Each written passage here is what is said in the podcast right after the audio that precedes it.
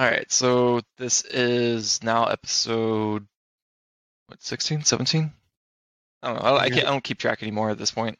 Damn, has it been that many? I'm, I'm kind of surprised. I didn't realize we were that far into it. I'm kind of surprised. I didn't expect to last this long.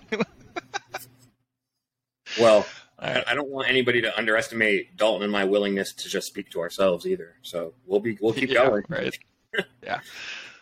So there's a lot of conversations that happen off camera that should stay off camera. Yeah, for sure. Um, so what have you been up to, bud? It is for our, for our, our listeners who might find this at a later date. It is New Year's Day. Just on it is December thirty-first, twenty twenty-two. Today, Dalton, how was your Christmas? How your holidays been, bud? Uh, to be completely honest, dude, it's been up and down roller coaster. So, um, yeah, and it has reflected in my training as well. So, with respect to but, like holiday press, yeah, basically, yeah. So I missed my first squat in over a year, actually, on Monday. Ooh, okay, squat single? Uh, no, it was triple. Mm-hmm. So I hit two reps at two hundred fifty keys on a buffalo bar. Mm-hmm. Went for the third and just kind of got stuck with it, honestly. Yeah. It's not the str- strength is not the issue there. The the issue for me there is how I actually the strategy of getting there, right? So my bracing strategy kind of just fell apart at the bottom of the lift, and yeah, it's where I see most people lose a squat. It's just in the bracing strategy alone. So no surprise. Right, and I would say that the if someone asked me, I would say it's probably position. With regards yeah. to most of the lifts, like if, if a lifter loses position, it really doesn't matter how strong they are. And you can make the argument that your ability to keep position is relative to strength.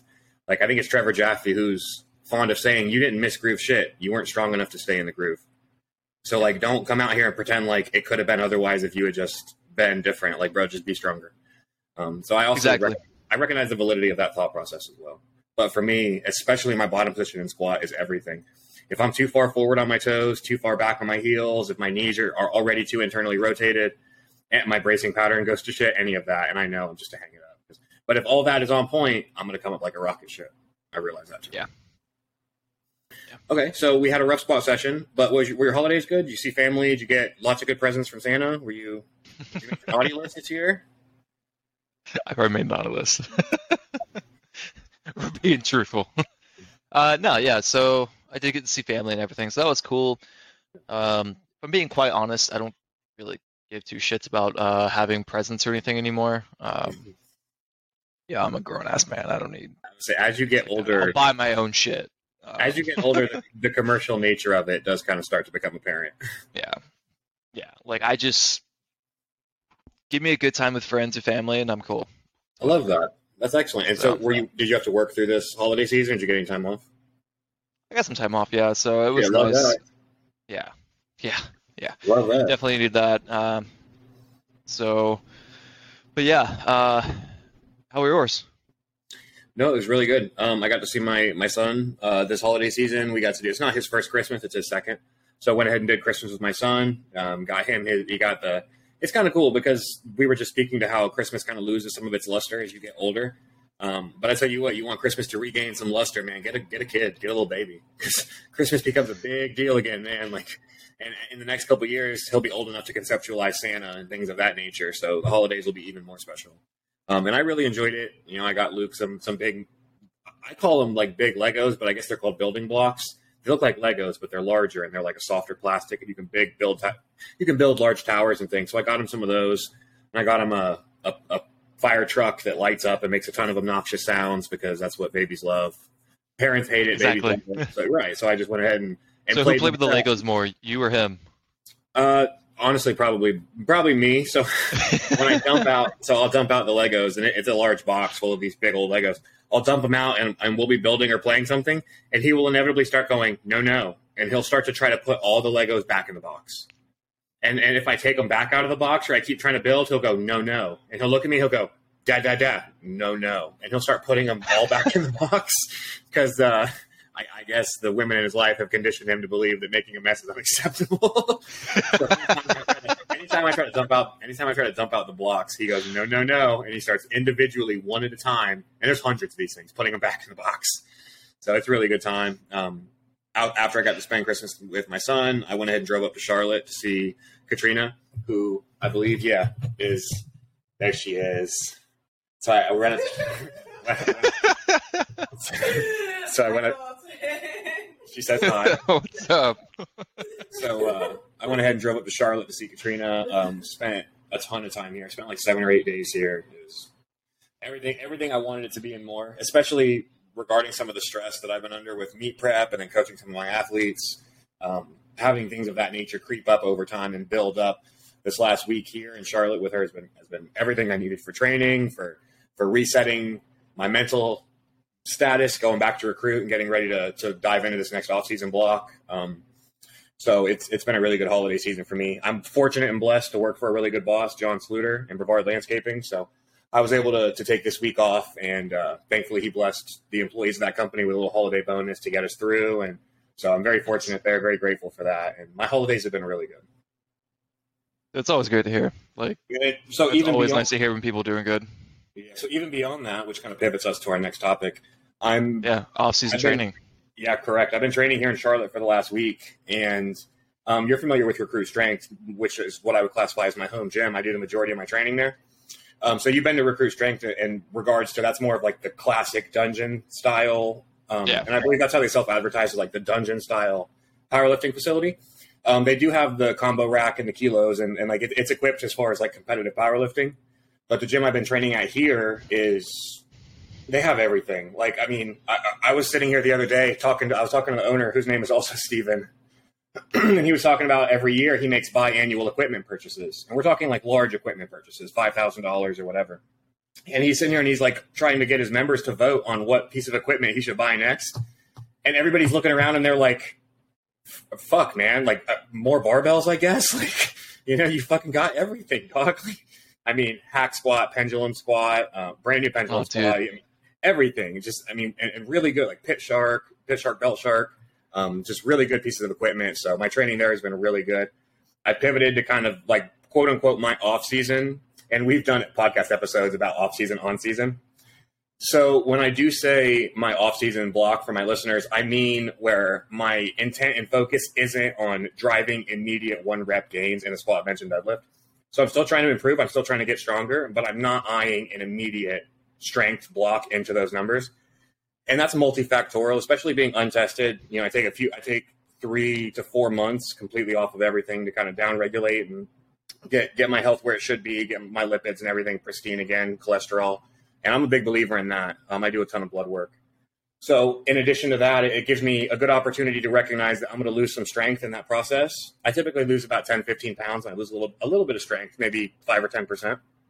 So I usually spend those blocks reconditioning myself to volume work. So my sets of eight that have been historically really good for me, I'll start doing my sets of eight on limited rest periods. So maybe like three, three and a half minutes of rest. And if you're doing a set of pause eights, that's not a ton of rest. Not if you're two hundred fifty pounds and out of shape.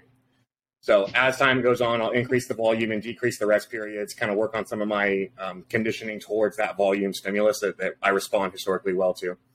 So I'll spend a few months doing that, and then I'll pivot into kind of more of like the style of training that you and I have kind of adopted lately with some of the cat style stuff. Um, there'll be some bands here and there. And then ultimately pivoting back into a strength block as I traditionally do. But right now I'm having a, a ton of fun. So my primary movements for my primary days are... So I'm doing a Duffalo bar pause squat for my primary movement on squat day. So I do a single, and then I do my back down volume in the same style. And then for bench, it's comp Larson press. And when I say comp Larson press, I mean comp with grip, comp style pause, comp unrack. Basically, it needs to be a comp press with your legs in the air. That's what I consider like a comp Larson. And then for deadlifts, I'm back to conventional, man. Just back to my bread and butter. What historically just drives my sumo really well is just a fat conventional. Uh, and I'm... I've been told that I'm lucky or, or blessed or like, I don't know, people, people diminish hard work and good programming in different ways, but it's been expressed to me that it's uncommon for my sumo variation to drive my conventional variation, but it always does. Like I'm in week two and I'm already setting all time conventional P Rs for singles, just because as I get stronger at sumo, I get stronger at conventional. And then I find the same to be true. Like, so I'll spend six months doing conventional. pivot back to sumo and immediately set all-time P Rs, pivot back to conventional and immediately set all-time P Rs. And I kind of go back and forth. And even if it's not a direct builder of each other, uh, it's a good mental break. It's a good step away from that comp movement, because sumo is highly technical, especially on a deadlift bar. So I found that taking a little bit of a break can be good from time to time. And then when I come back, I'm really reinvigorated to the movement, really fresh. So that's kind of what I'm working on right now. And then just kind of see where it goes. I don't have anything immediately on the docket. I do. I am committed to doing the Iron Nightmare, but that's not until it's August fifth. So um, outside of that, I don't have anything on the docket. Um, I was, I spoke to a couple of like A P F members. Like I've been speaking to more and more of them, and having spoken to them, I think I'm going to forego Showdown at the Storm. Mainly because, mainly because it, the venue they hold it at, which is typically Perfect Storm. Uh, there's no air conditioning at this meet. one hundred, one hundred people in a small room. Uh, people are having cramps, and it's it's super hot. And I'm just, that, that doesn't really interest me in the Florida summer, not in Daytona Beach. So I think I'm good on all that. Like I don't have an A P F membership anyway, so I would need to purchase another Federation membership, another meet entry fee. And so I think I'll just stick to the U S P A yeah. for my next one. What about you? Do you yeah, have I mean, to compete in the near future? So I definitely, I definitely want to. I just don't know if I will. Um, with school coming back up and whatnot, like my school load's probably going to be about six classes. So. And so for our, be... for our listeners and myself, what are you going to school for? How long have you been in school, and how close are you to completing? How long have I been in school is the good question, right? Uh, so, oh, man, I don't know. I've been I've been off and on in school just because of service and whatnot uh, for the last five years. Um. Right now, I'm pursuing a bachelor's in biomedical sciences from A S U and whatnot, right? That's just to get prerequisites for my doctorate program. So mm-hmm. in as long as all the cards are correct, I will be actually starting my doctorate program for chiropractic in May, May first, where I'll also get my bachelor's and master's in human sports performance at the same time. Um, so... So you're looking. So just to kind of round that out, you're looking at completing a bachelor's in biomed, a bachelor's in sports performance, a master's in sports performance, and a doctor of chiropractic. For the, no, for so the, the, the bachelor's in biomed sciences is it's just to get prereqs. I don't okay, actually okay. want to finish that one. Okay, you're not going to complete um, it. Okay. No, not that one. Okay. Oh, so just a bachelor's, a master's, and a doctorate. Not two bachelors. Yeah. Just, okay, just that. Okay, just no. so we're. Just so we're clear for the kids at home. Um, and so what is your estimated time to completion on your on your, your master's and doctorate, like for everything?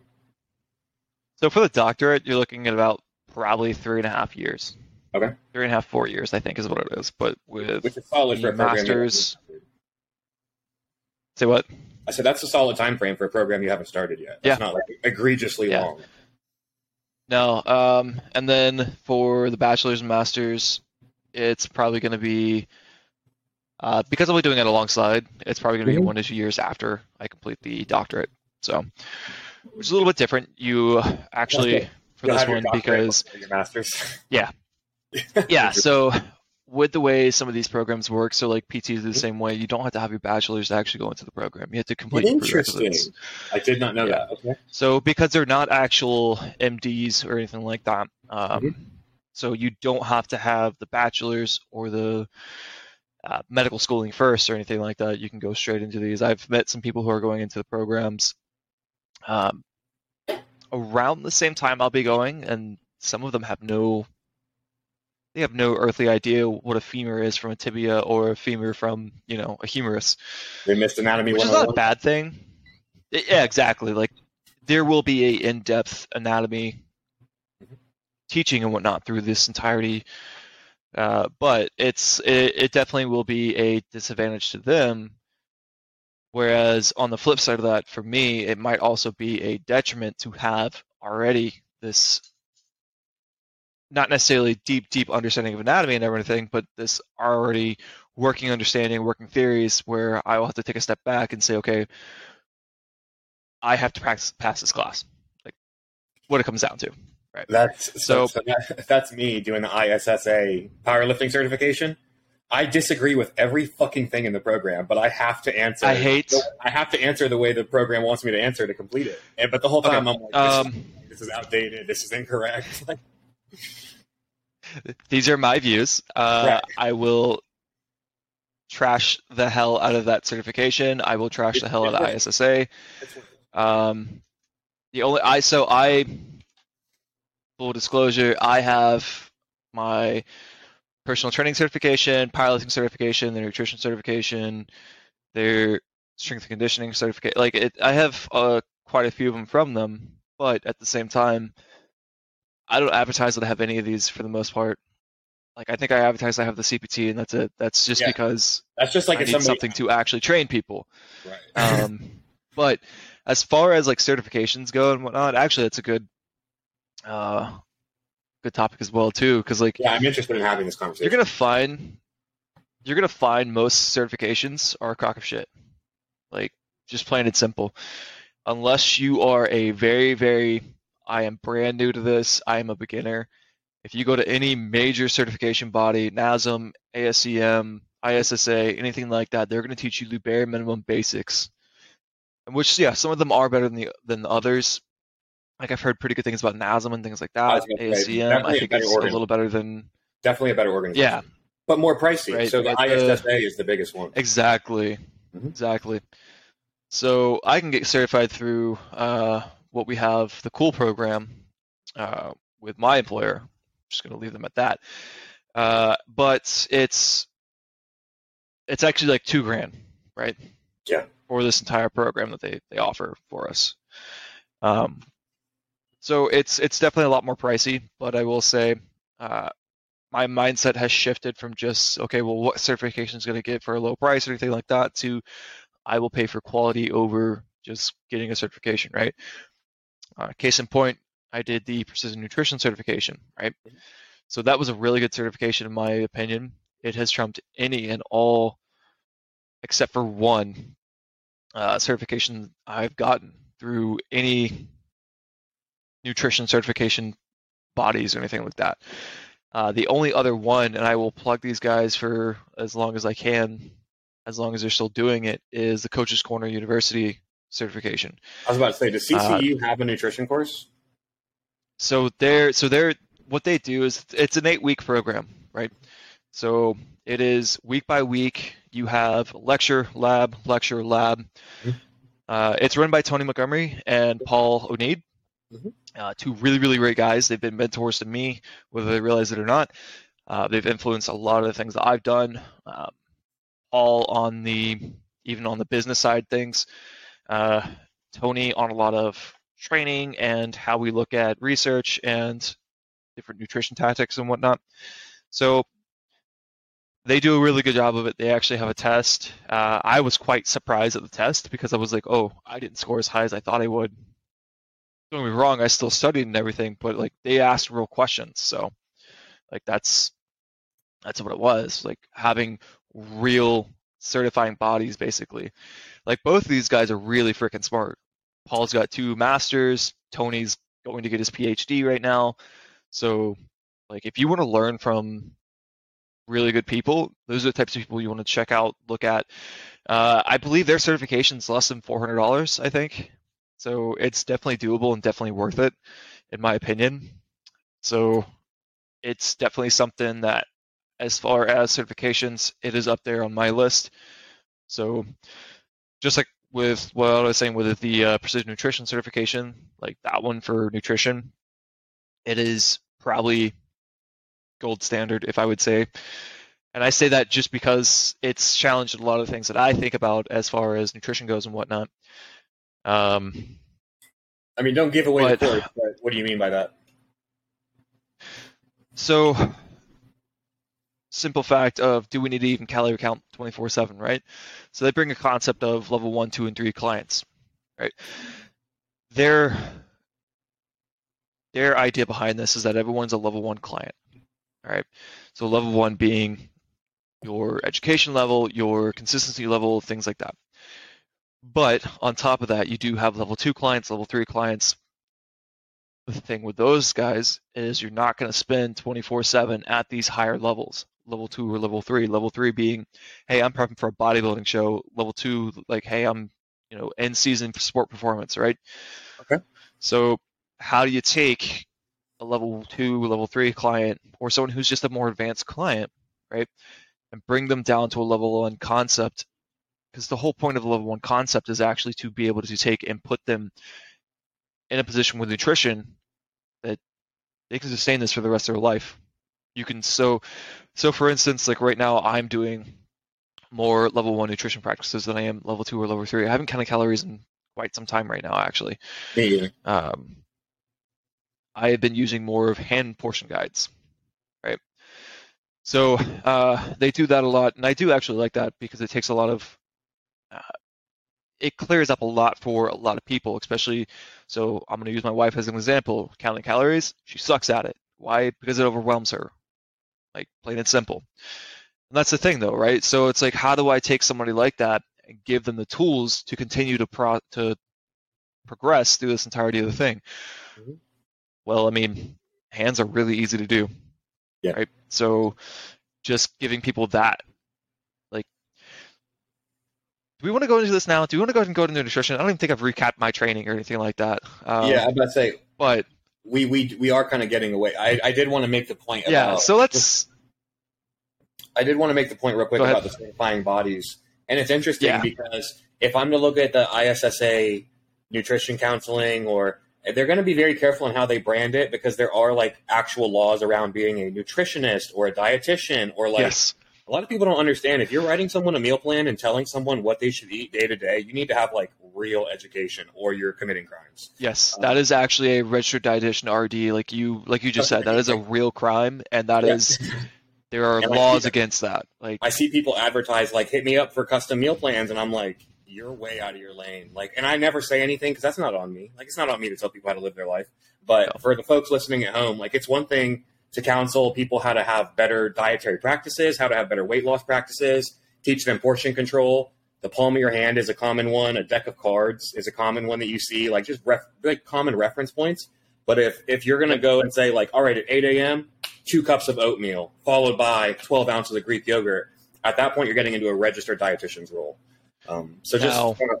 the way you skirt this line, and this mm-hmm. is, I've done this before, but you have to be very, very, like, in the very beginning, you have to be like, this is guidelines. Right? Yes. Recommendations. So everything I that I tell you is guidelines, recommendations. I am a coach trying to coach you in your own life. I give you guidelines. I give you recommendations. Whether or not you choose to follow these recommendations is your choice. That is something I'm fond I of, always I'm fond tell people, saying, even with training. I'm fond of saying, if it were me. As in, like, at the end, it's like, yeah. do whatever you want to do, but if it were me. Um, yeah. But the ultimate like if you're creating a custom meal plan, go ahead. We, is we have certifying bodies like I S S A, weight loss, or whatever, which I'm sure there are mm. literally thousands of people in the United States that hold that certification and use it to market or to, to get a job at a gym or, or what have you. And then we have a product like the Coach's Corner University Nutrition course, which is hands down a better product in terms of price, value, education, content, one hundred percent. Everything. Uh, but it's not nearly as widely recognized because it's a smaller company. And that creates a problem where some of these better courses, which take longer and are more expensive, are not as sought after as these fast, cheap ones from like these large bodies. Yeah. And so it creates a space where it's common for people to say, well, online certifications are worthless. I mean, not necessarily. Yeah. Like, I, I would hazard to say that Kabuki has a couple decent ones. Um, R P Diet has a decent one. Um, Coach's Corner yeah. has some good yeah. ones. But as a whole, people end up with a bad taste in their mouth because of these cookie-cutter organizations like I S S A, where you can literally sign yeah. up. I think it took me – I'm not I'm not going to go into, like, how easy and fast it was for me to complete their powerlifting course, but it, it was not, in fact. There was no, there was no, like, there was nothing to it. So, like, if you're hanging your hat yeah. on this I S S A certification – That's yep. really not that should that that as as the consumer listening to this, if your coach is, is bragging on an I S S A certification and not on real coach. world experience, mentorship, if it, like they don't have anything like that, I would be leery. Now that I've said that, and that's the thing, right? So certifications, okay. One of the big things you want to look for for any of the people who are still listening to this, I, I feel like they only listen to you talk about your kid and then they dropped off. Uh, but it's one of those things where it's like, if your certification is not challenging the way you think, why are you taking it, right? So throughout the entire uh, process of taking Coach's Corner University certification, taking the Precision Nutrition certification, the entire things, it was mind thinking. It was critical th- mind thinking. What the what the hell is that term? I don't know. Uh, it was critical thinking. It was thought process changing. Like it's, to give you an example of how much material is in this course, look how thick this is, right? So this is... Huh?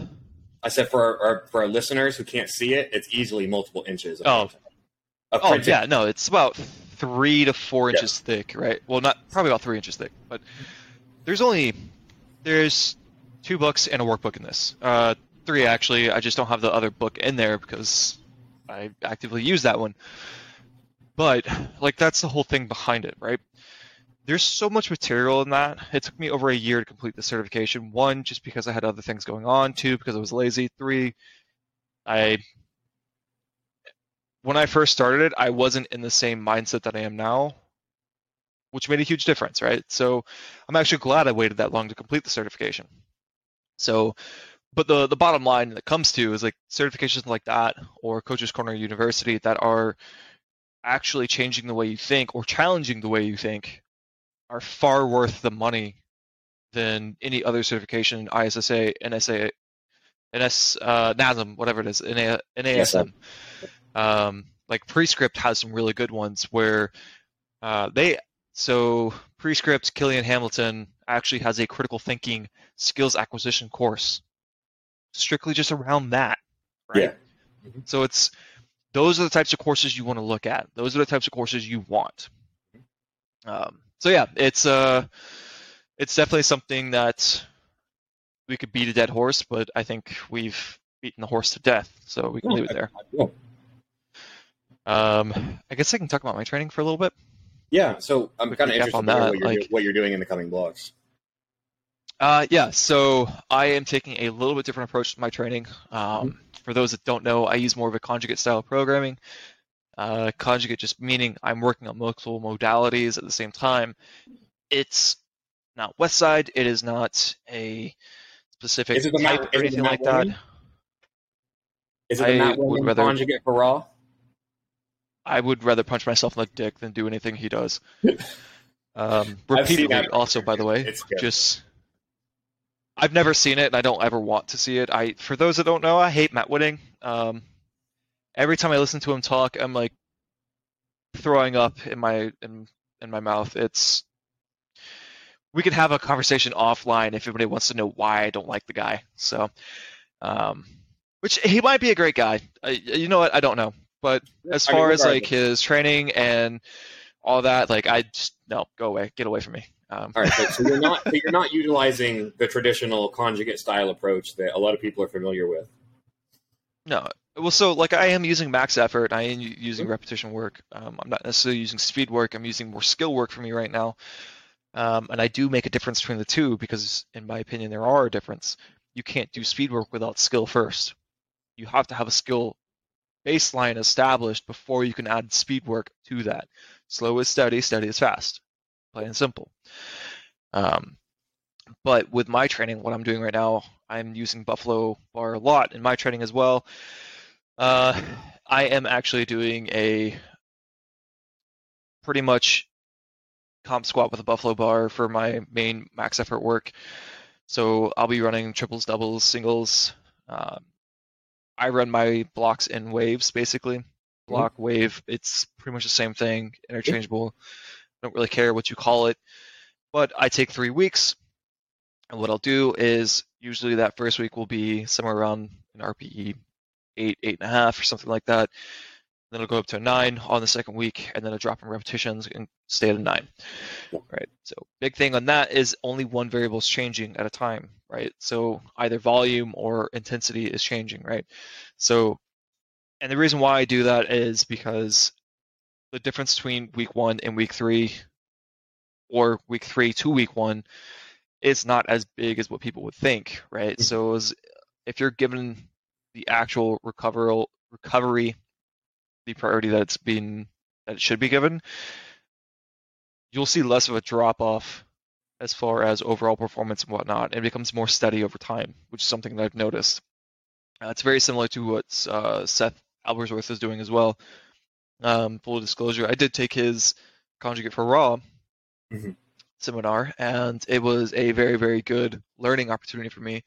But one thing I noticed is like I already train almost exactly the way he was even before that, yeah. which is really cool. Um, I just, I use a lot more intensity-driven volume, I guess is what I would say. So uh, going forward, what I'll be doing is for my max effort work, it is going to be kind of traditional max effort work with one set. Uh, so for instance, squats this week was supposed to be a tra- uh, top triple, but turned into a top double. Um, bench this week was a top double. Deadlifts this week was a top triple, right? Okay. That's it. Mm-hmm. Now for deadlifts, the only thing that was a little bit different was that it did take two sets to find that top triple. Okay. So couple ramping the sets. Number of sets leading up to it, exactly. And yep. mm-hmm. for me, I don't consider those actual sets as they're kind of still warming up, finding where that top set's going to be. I care about the top set and pushing that intensity as hard as I can.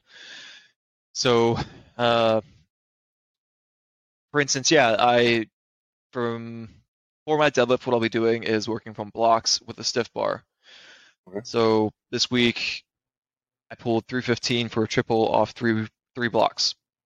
So, uh, three hundred fifteen kilos, not three hundred fifteen pounds. Clarify that. So, right at like six eighty-eight or something like that, and I got it wrecked me. I did one set and it wrecked me. Right. But that's the thing. It's like with this style, like if it's one set and it's true max effort work, you can't do another set. No, for sure. Like, if I wanted to do another set, I would have probably had to drop to six forty or six hundred pounds. Like, I was just thinking that's that. what it even, should be. Even dropping that ten kilos, if you do another set at the same rep range, it's probably also going to be just as difficult at ten again, like uh, because of the way systemic intraset fatigue builds up, for sure. Yeah, well, that's the thing too. It's like when I when I'm doing this max effort work, it's not. It's deemed max effort work, yes. Because I want maximum effort into it, but it's not a ten in my opinion. Okay, okay. I'm still aiming around a nine, nine and a half, like what I'm really looking for. Okay. This is where, so this is a little bit different because this is where my idea and understanding of R P E starts to change a little bit, right?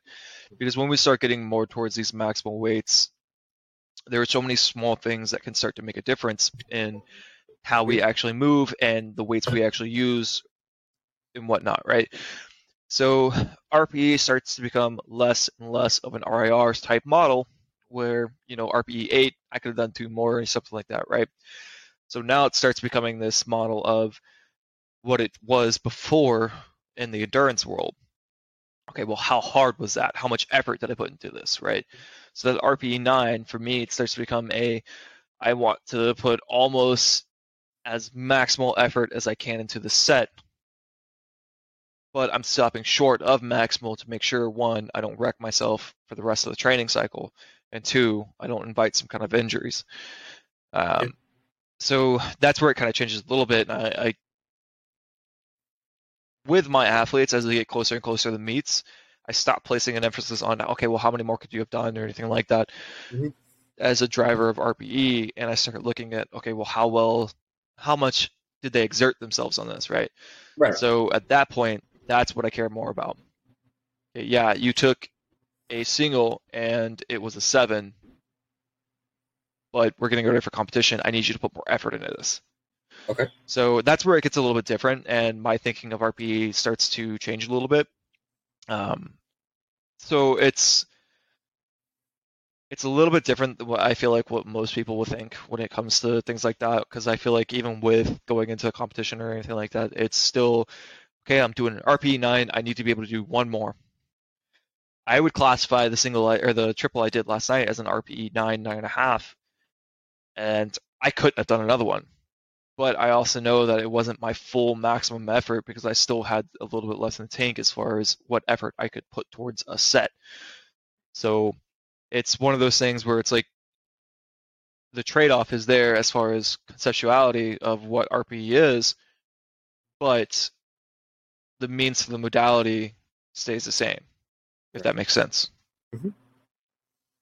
So, uh, but yeah, so I'll be running Buffalo um, on squats. I've got, like I said, Buffalo comp pause, or not comp pause, pon, uh, comp squats. I have Buffalo high bar pause. Mm. So a little bit different. Mm. Yeah, right. Mm. Um, I swear to God, our training is almost exactly the same, and we didn't even talk to each other, which is actually really funny. Yeah. Um, and then for my skill work, because one of the main things I'm working on is a new bracing pattern and new bracing strategy, um, I am working towards actually uh, using a tempo squat for that with the Buffalo bar. Okay. Um, Are you squatting honestly, for, for a lot of this? Uh, four.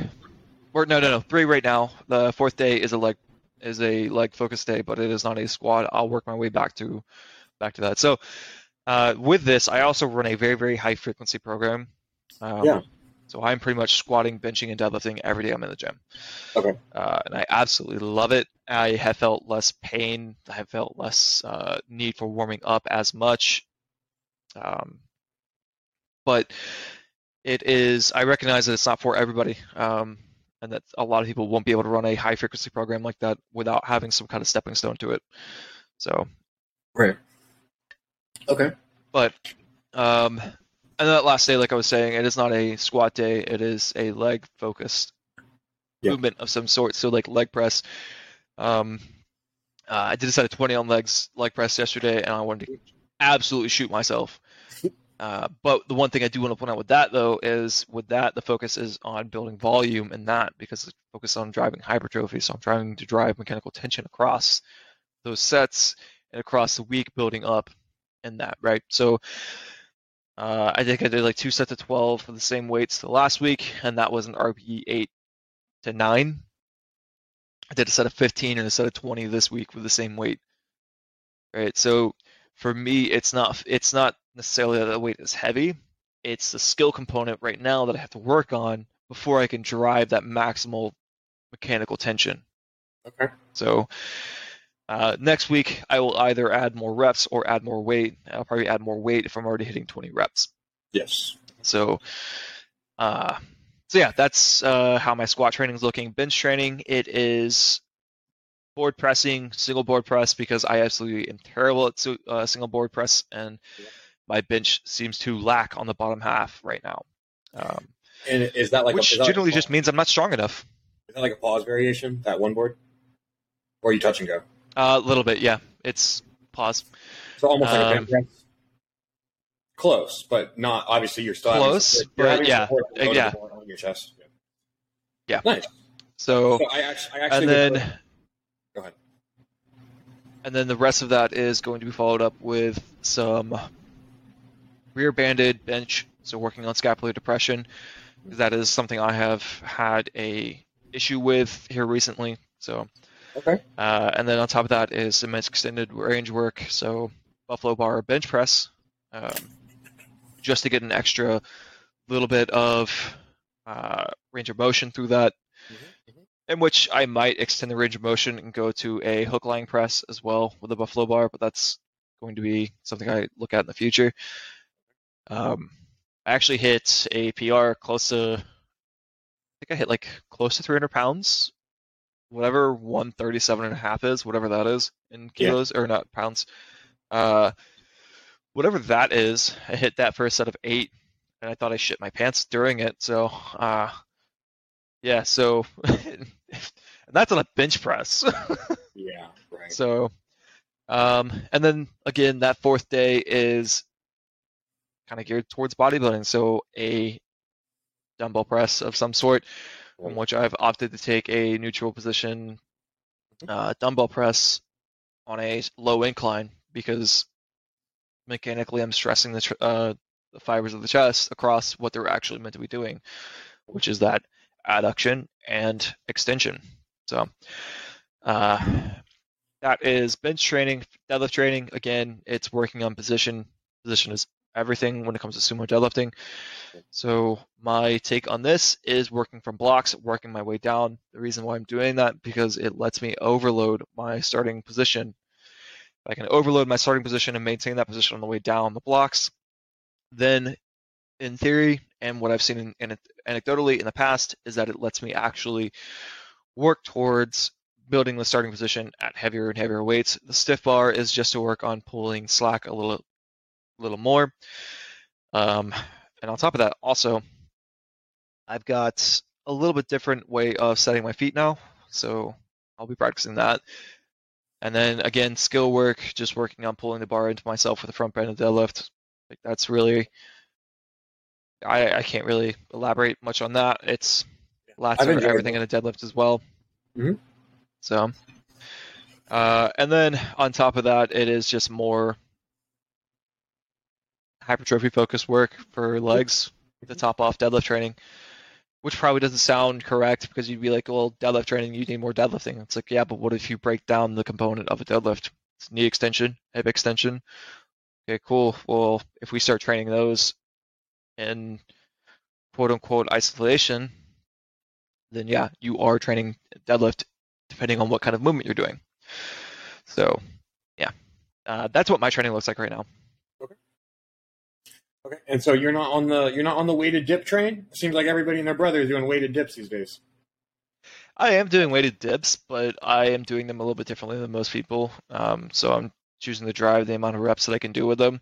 Mm-hmm. And so I think I did them with like fifty-five pounds the other day for sets of fifteen, but I'm focusing on going as deep as I can for scapular motion and whatnot. So uh, it is a little bit different. Like, I'm almost putting my face on the on the bar itself. So yep. um, that's more what I care about for that as far as like an actual dip goes. I'm similar. So in my program, I have like what I quote unquote call full ROM dips. I've seen a style of dip where people will keep a lot of thoracic extension and they'll keep their head back and they'll kind of bend their arms to where their humerus is at like ninety degrees. Then they'll come back up and, and it seems to load quite a bit of tricep. Um, it also seems to be quite a bit easier, less scary. Um, I generally see newer lifters performing dips in this fashion. And then I see the style of dips that I quote unquote call the full range of motion dips that you're talking about, where I usually yeah. go my nose or my forehead to the crossbar in the front. And because I'm leaning forward and because I'm actually loading the across my pecs, I'm able to get quite a bit of, of pec involvement in that.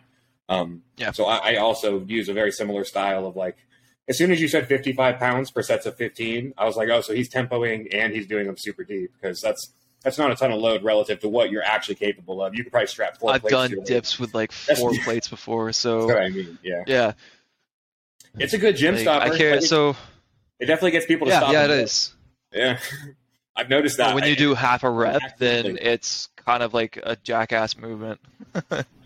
yeah. So, which is what I usually see with people when they do them. They'll do half a rep with it, and I'm like, yeah, that's cool. And you worked on tricep extensions. You, you know, there is something. Also. There is something kind of that we could segue off of that is uh, movements of that nature that are very easy to abuse for ego. And so right away, I'm going to go with Hatfield squats and pit shark. Um, yeah. In that same vein of like, like these dips. So if you modify the way that you load the movement pattern and the way you perform the dip, you're able to, to cut the range of motion and you're able to load different fibers and, and do quite a bit less work. Um, and I've noticed a similar trend on Hatfield squats, especially. I'll see guys with a six hundred pound comp squat, a five seventy-five comp squat, and they're doing thousand pound Hatfield squats. And I'm like, yep. with a with a Mars bar or an S S B or whatever. And, and I just want to ask him, like, my brother in Christ, if, if your variation is double your comp movement, I, I struggle to see the relative the, the relative carryover. And while it's fun to play to our strengths, like like how much do you think you could leg press, Dalton? Like if we were going to like ego, YOLO a leg press, it'd be over a thousand pounds. But then you would look at me and go, but yeah. why would I do that relative to my squat? Yeah, so like what the fuck am I going to get from that? So I see Hatfield squats being abused quite a bit in that nature, and then all manner of belt squats. And I will be the first to say that a lot of belt squats are made in a way where you have to hinge back and grab onto handles, and, and, and, and you end up in essentially a vertical shin position in the hole. And it's not to say that that movement's worthless or meaningless, but if we're trying to load the quads and we're trying to stimulate like quad hypertrophy, or we're trying to move like a high bar movement pattern, and your shins are vertical in the hole, what what part of that looks anything like a squat? Like, that looks like a sumo deadlift. Um, and I see that well, quite And a that's bit. What I was going to say. It's like, if you could take a, a belt squat and move it to a sumo position, guess what? Now, you probably, one, can't load it as much, but two, you're actually going to get a movement pattern that works. Right. So, and that's that kind of like segues into uh, training movement versus training muscle. Yeah, so, for sure. And but we well, can, then, that's... Then you have different outcomes regarding like programming and training as far as like, and, and yeah. this is to kind of borrow heavily from some of Trevor and Riley's stuff as far as like uh, movement builders, position builders, and strength builders. Um, and we can even utilize some movements across multiple purposes. So I was even thinking the other day that I'm doing pause squats again. And in previous blocks, so this time last year, I was pause squatting on a, on a squat bar, but it was to mitigate stretch reflex and to get and to take away some of some of the ridiculous knee pain I was experiencing in prep leading into this competition, Battle of the Bay eight, I think it was. So I was doing a lot of pause squatting to limit load and to limit stretch reflex and, and pop on my knee out of the hole. Versus now I'm doing pause squats for an entirely different reason, which is to to to, to load the heaviest portion or to load my most disadvantageous portion of the squat, which is my my position in the hole. If you force me to pause that position, not only am I in my, my weakest position, but you're also eliminating any stretch reflex that I could get out of that yeah. position by making me pause. So I'm using the same movement, but for different reasons and for different desired outcomes. But to people who are just like stalking my Instagram, it's just like, oh, Steve's pause squatting again. And it's like, yes, correct. Steve is pause squatting, but with different intent and for a different reason. Exactly. It, like you just said, it's intent. It comes down to it. Like, what are you, what are you looking to do? She's making a cameo on this. She doesn't even know it. But I was like, canning the camera to fall. Yeah. Yeah. We gotta so, but yeah, no, it'd be. Say what? I said she and I have a big day today. We're we're getting ready for the day. Oh, oh, nice. I don't have a whole lot until like later tonight. So, well, um, I, but yeah, no, it comes back to intent and everything, right? So, yeah. what you, like you said, what you program and why you program it, mm-hmm.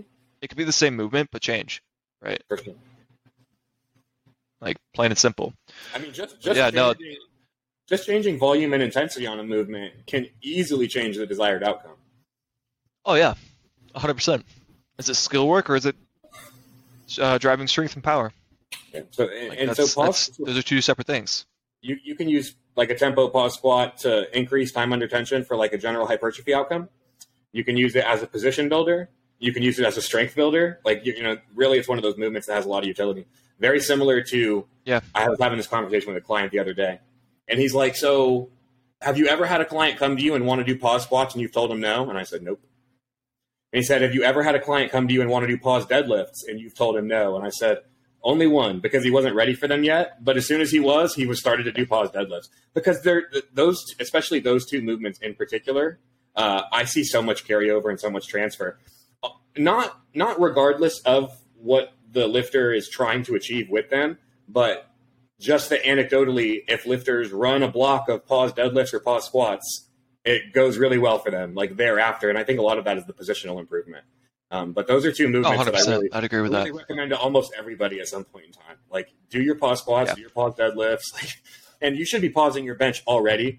But if you're one of those kids that touch and goes year round and then you pause for four weeks out from competition, maybe start throwing in some pause work in your off-season work as well to build a position, yep. um, build a position and a neurological yeah. control.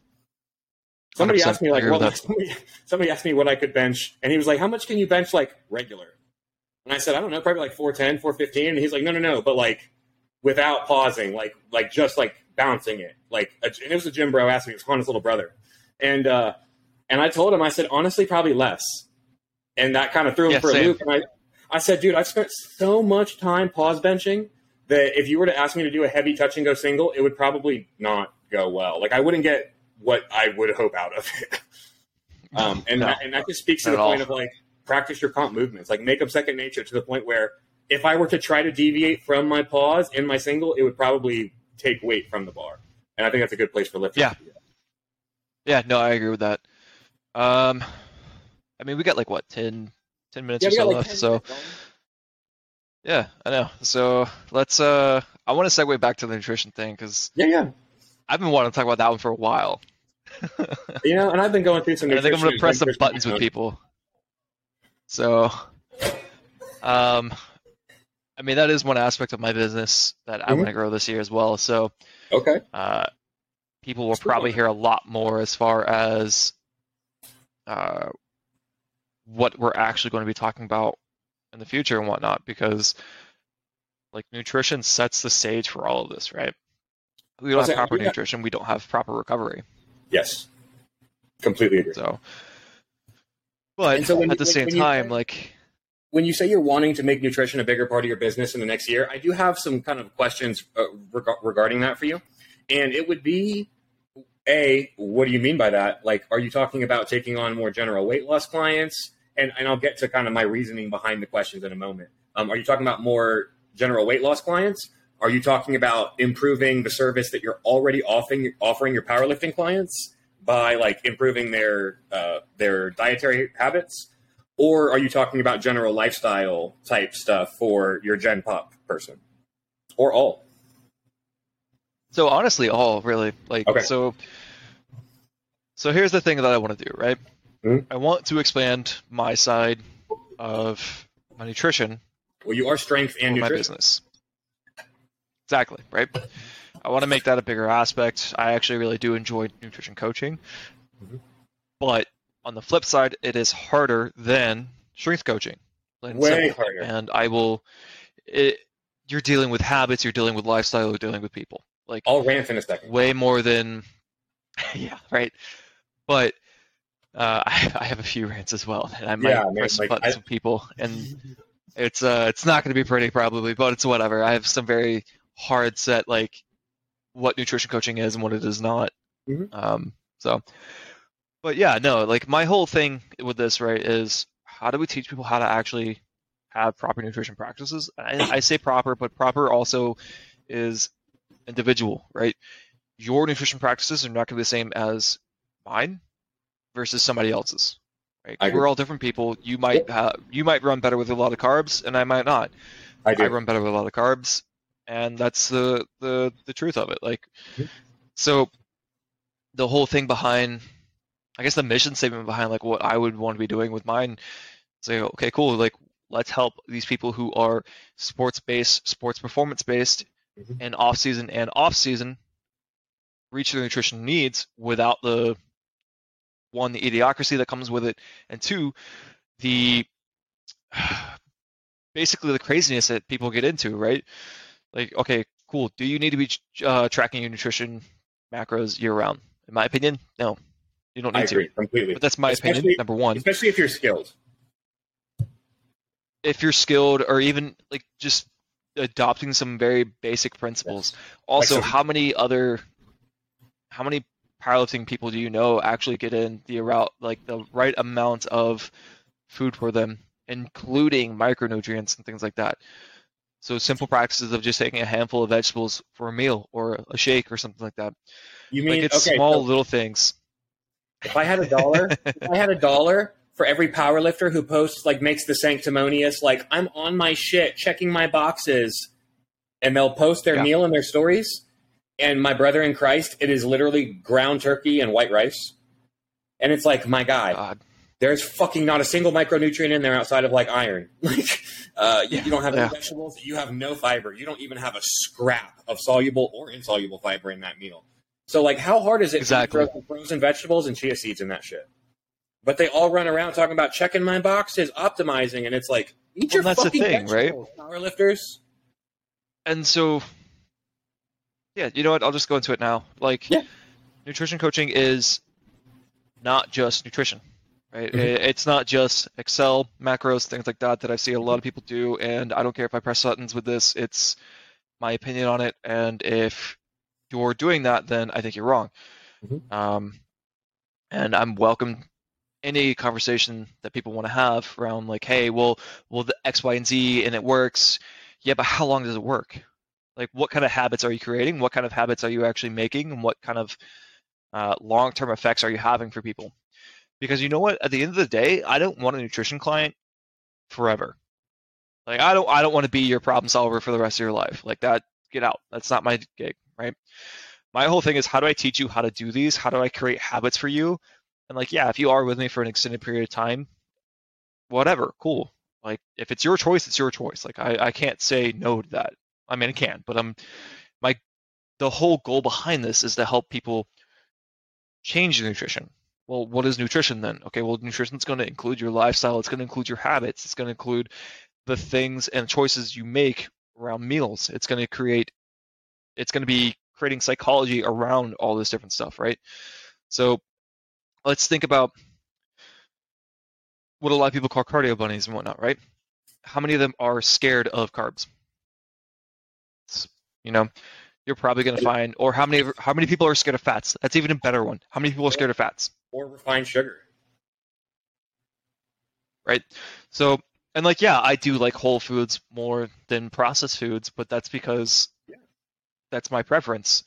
But also, I'm at a level where whole foods make more sense to me than somebody who is just trying to eat enough, yes. who's just trying to get enough meals. You know, like if I work with somebody and they're only eating one meal a day, it's like, cool, either we need to work on this one meal or we need to increase the amount of meals that you're taking, right? And if that's the case, then cool, let's do that. But at the same time, like with nutrition and whatnot, like I was saying, it's all these different factors factored into one th- person, and that person's different from the next person. So I can't just go one person to the next.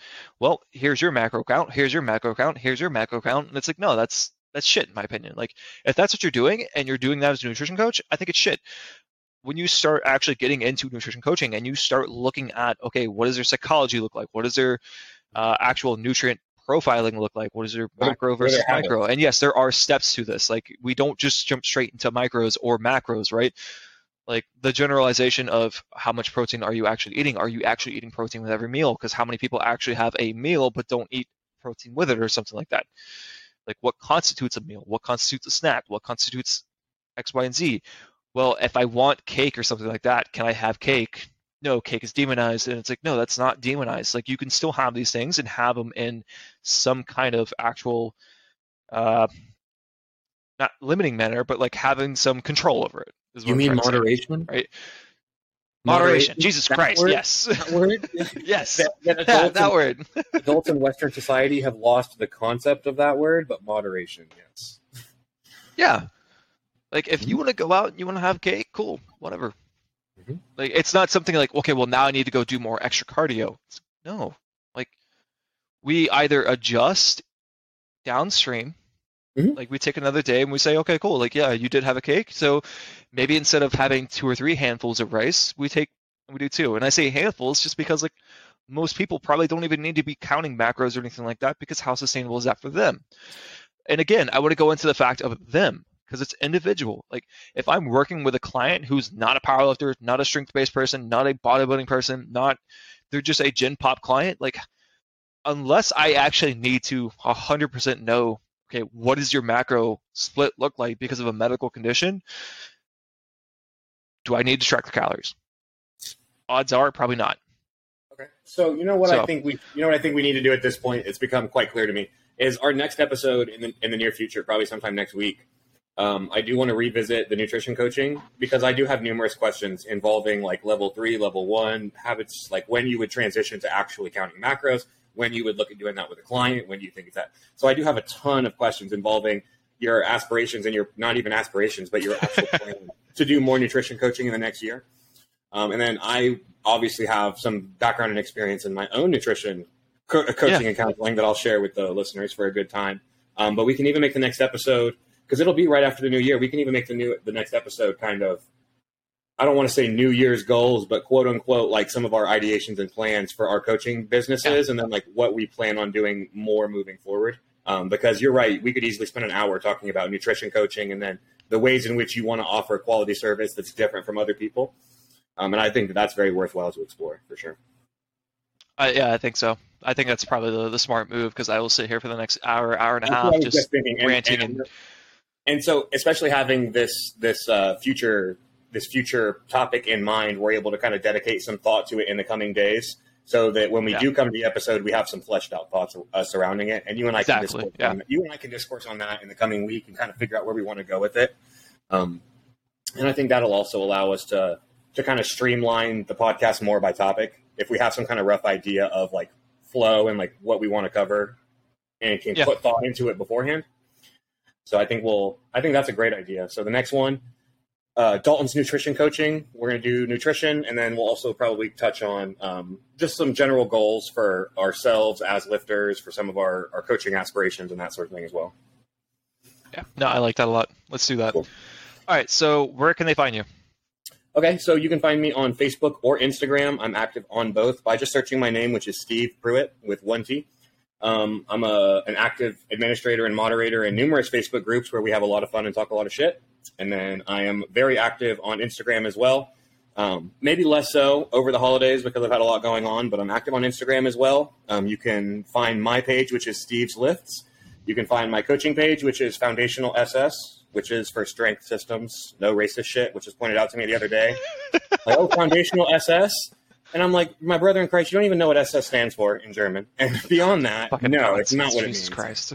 So, so uh, yeah, you can find me at either of those pages. I'm really looking forward to doing more. And I'm really looking forward to doing more coaching style content with the next year moving forward with my coaching page.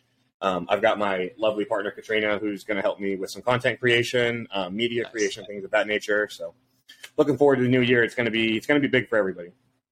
I think so. All right.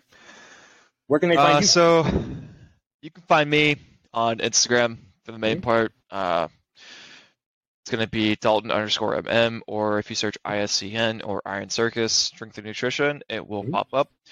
You can find me on my website, I C strength dot com. Letter I, letter C, strength dot com. Uh, yeah. Um, so that is pretty much most of the places you'll find me and whatnot. Mm-hmm. Apart from that, there's not a lot of uh, other places I'll be. Excellent, man. So I think that does it for this episode, man. Yeah, it was really good to talk to you. Yeah, you too, man. So I will right, catch you cool. next time. Yes, sir. I look forward to doing it in a couple days. See ya.